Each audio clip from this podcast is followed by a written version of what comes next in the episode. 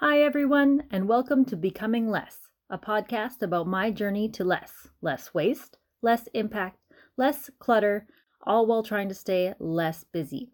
It's been a while since my last episode because I started to feel that just myself rambling on about things didn't a good podcast make.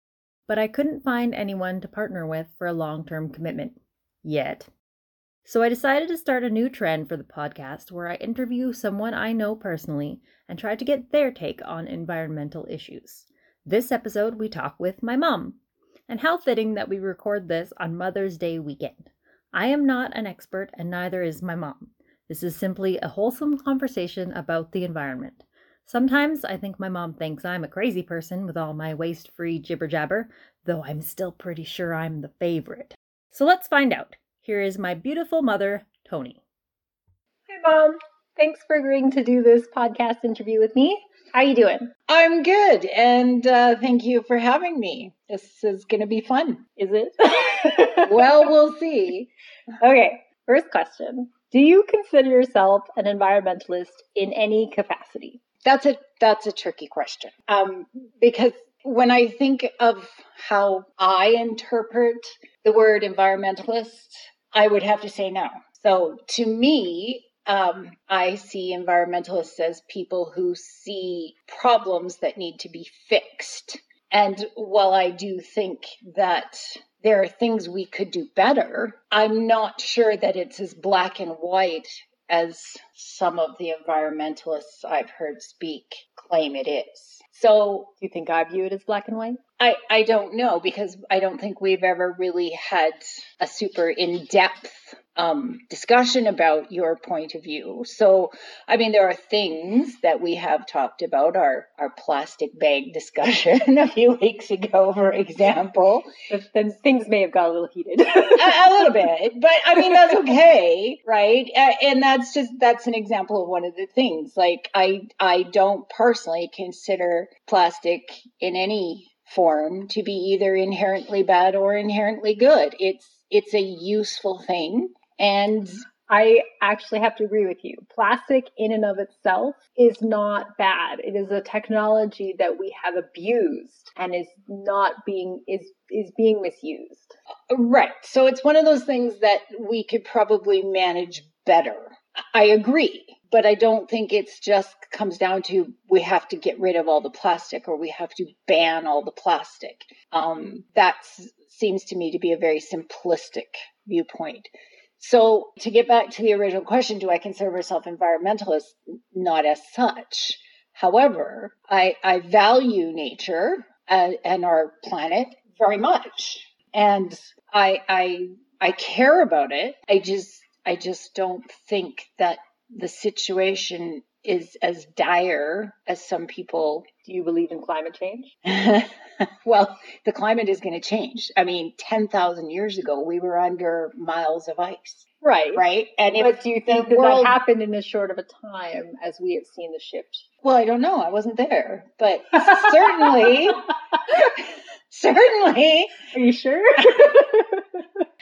certainly a change had to take place in order for all that ice to melt and and that to happen. I mean, if it wasn't for global warming, we'd still be under miles of ice. So that's why they stopped calling it global warming and started calling it climate change. Well, perhaps I don't know, but I mean, things are going to change. The Earth is going to change. It's a dynamic entity, and but do you think we are speeding that process along a little no, too quickly? I do not. No, I do not. So, are there any particular environmental matters that do concern you? okay, it, what concerns me is the matter of environmentalists. and not that they're again not that I ha- I'm not judging. It's just to me, I do believe that some of them are a bit uh, fanatical about it, and that they do see things in in black and white and refuse to see a bigger picture or listen to a different perspective. And and that concerns me. I'm almost 58 years old, and you know I've been hearing this pretty much all my life. Right, this has been a subject that continually crops up. You know, back way back. You know, um, and I don't see any appreciable difference towards achieving the goals that environmentalists claim we need to achieve. Well, that's probably why people are getting a little more black and white because there hasn't been a shift. But again, if they are too attached to their position, the shift isn't going to take place because there's just going to be continual argument then things are just going to keep going the way they are. And I, I, mean, even if they do, there's going to be changes. There, there will be changes. That's inevitable. Uh, whether they are for the good or bad, I, I can't say. But I, like I said, my my concern is I don't know what the best narrow word. Thinking. Yeah, narrow mindedness about it is what I see. It, I think is more detrimental to finding solutions than it is to actually finding solutions. Do you think there's anything that governments or corporations could be doing, should be doing? Okay, yes. I think governments need to be more supportive and less regulatory about things. I think when they start sometimes it feels like they're very arbitrary in their this is what you must do sort of attitude and enacting regulations or even laws that govern how people do things. They're not always really in the best interest of the environment when it comes right down to it. So I think it would be better for the government to reward tangible appreciable differences being made by corporations and encouraging creativity in that direction rather than trying to regulate everybody. You mean like subsidies for renewable energy, that sort of thing? That's that's something good, they're already doing. Well, they're doing that. But again, those things are still being highly regulated, right? There's no encouragement really on the part of the government to that fosters any movement towards change. You mean like propaganda? No, no. I'm I'm talking about alternative energy sources. Where is the funding to see those things developed? right? I think the government is still in the back pocket of, of corporations and they're still being highly influenced by people who don't want these things to change. Well, that's where the regulations come in because if they find a cheaper solution that isn't helpful, usually that's when they go for, unless it's illegal. I don't understand what you're saying. Well, you're saying they shouldn't regulate things. They should encourage good behavior. Right. But if they reward good behavior, but it's still cheaper or more financially beneficial to do it the old way. And it's always going to be cheaper to do it the old way because the regulations are often supported by the corporations that everybody says they want to not keep going. It, it seems to me that the government is always going to grease the squeaky wheel, right? That's where I come in. Okay. Squeak. but you need, so, but you need to squeak loudly enough and in the right direction. But then are you going to call me a black and white extremist? Not if you come up with a solution that is actually better than what we have right now. So the people who are screaming, we need change, should be the ones coming up with the ideas. I believe that is correct, yes. I, I think, you know, it's one thing to be going, you need to stop this. And it's another thing to be saying, we would prefer this. But the people who are saying you need to stop this are probably not the ones doing it. The people who are saying you need to stop are not the ones who are doing those things that need to stop. Aren't they?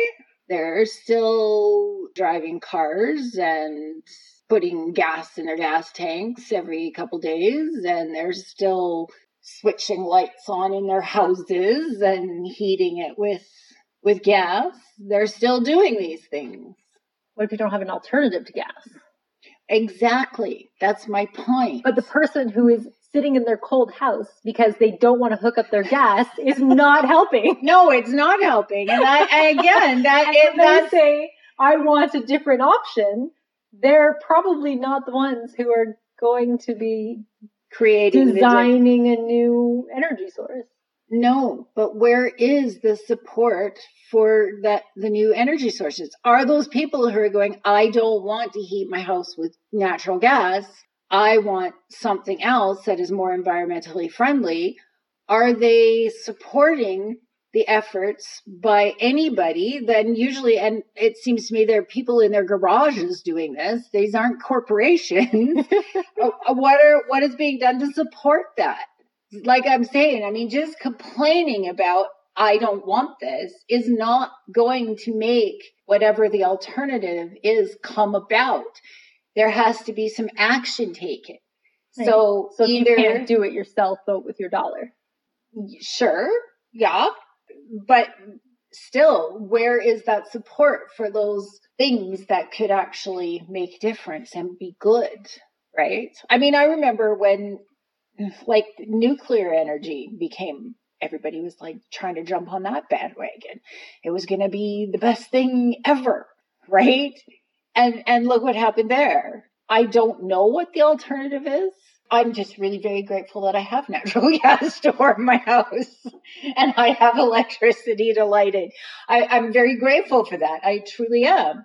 Is it the best way of doing things? I don't know because I don't know how to create something different.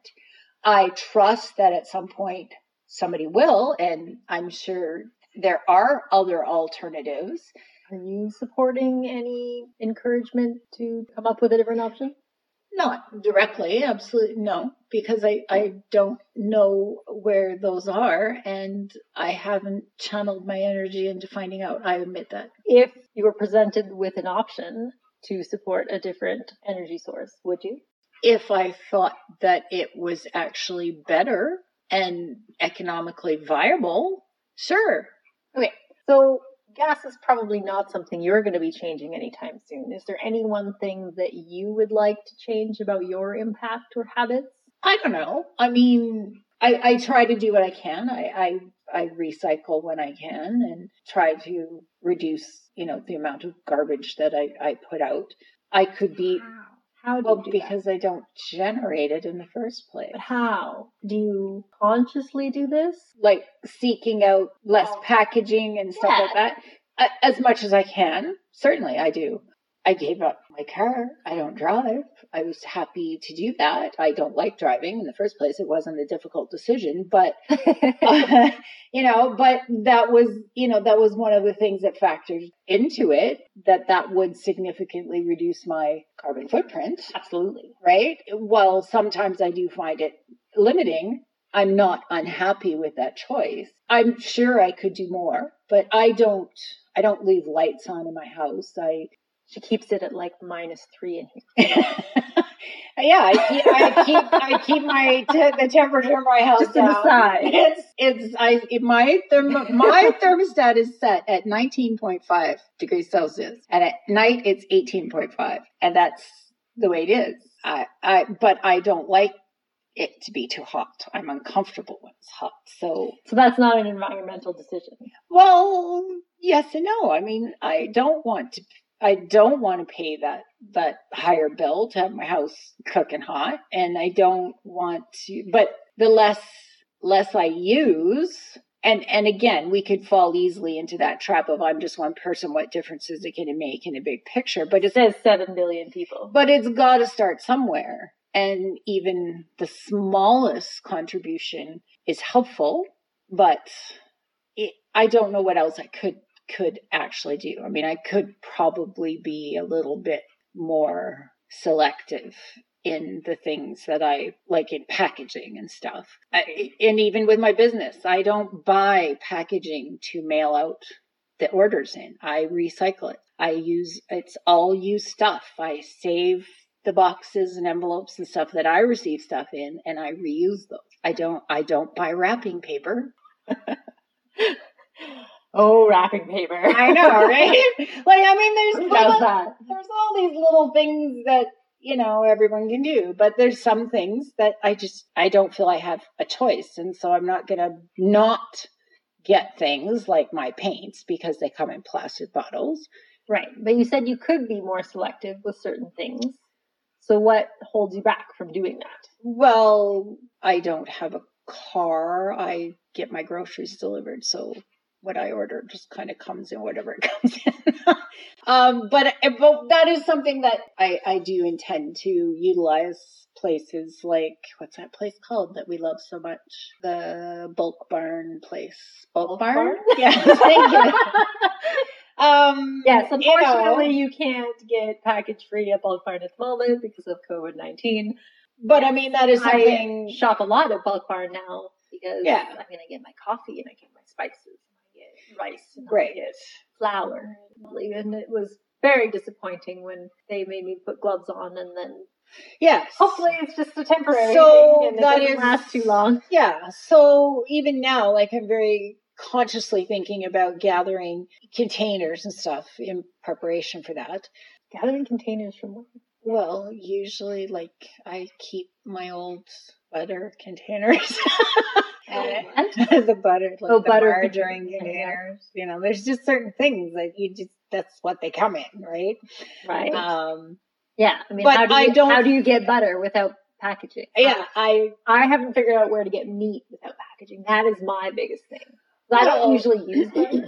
Adam uses butter, but I don't usually use butter. But meat is something that I still eat. Yes, shocking. I'm not a vegan. I mean, you can get it. You can actually go to a, a butcher and get it wrapped in paper. You can't do that still. Everywhere I've seen the wraps it in plastic still. Really? Yeah, That's absurd. I thought so. Well, in BC, when I had a freezer and we would buy meat from the farmers, it would, but I don't have the ability to store. farmers markets right now with the COVID nineteen situation, the apples are in plastic and the carrots are in plastic and the tomatoes are in plastic. That's all questions I have for you. Do you have any questions for me? Well, I, yeah, I do. I, there's, yeah, there's just a lot of them. So it's trying to pick and choose. You've been doing this for a long time. Do you remember how long? Do you remember that first time you saw this spark come out of me? Well, you were you were young. You were like in high school, and you know, and I remember thinking, "Oh dear God, am I going?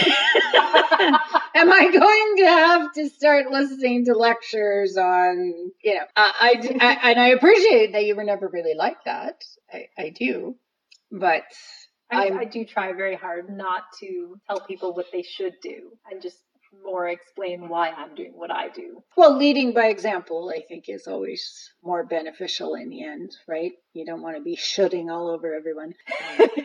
and uh, you know, and, and it's easy to do, right? But I, I'm oh, but I'm not perfect.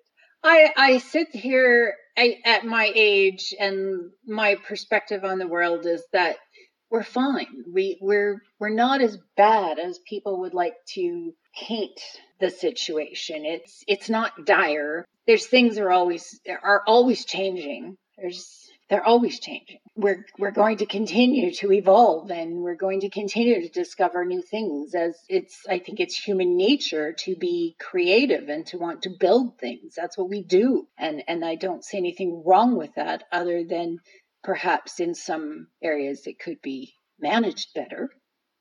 I I would like I would really like to know like how black and white is it to you?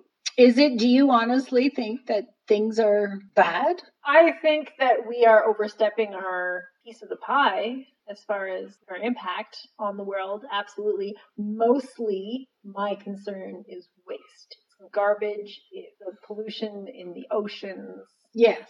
That sort of thing. I and and what do you do about that? Right? Like that I I remember one time it must have been it was a few years ago, probably around Earth Day, where you said to me one time, picking up garbage isn't solving the problem. It's just moving the garbage from one place to another. And I was like, oh my God, I never thought of it that way. So yeah, it is out of sight, out of mind kind of situation. But I look up and down the street, and the last few weeks, I've been just appalled at the number of garbage bags that are out on the curb. Like, literally, very appalled. Like, how can one house generate that much garbage in a week? right? It I- it blows my. What are they throwing away? What are they buying? Well, I mean, and I, uh, don't get me wrong, I like stuff. I like my stuff, and you know, I have a wish list that's like 700 miles long. I, I've if I had the money, I'd have way more stuff than I already Do you do. know that something like 90% of what we buy, we don't have six months later? Some absurdly high number. Six months. Well, this might be a states thing, not Canada. I'm not 100% sure if there's a difference. 90%.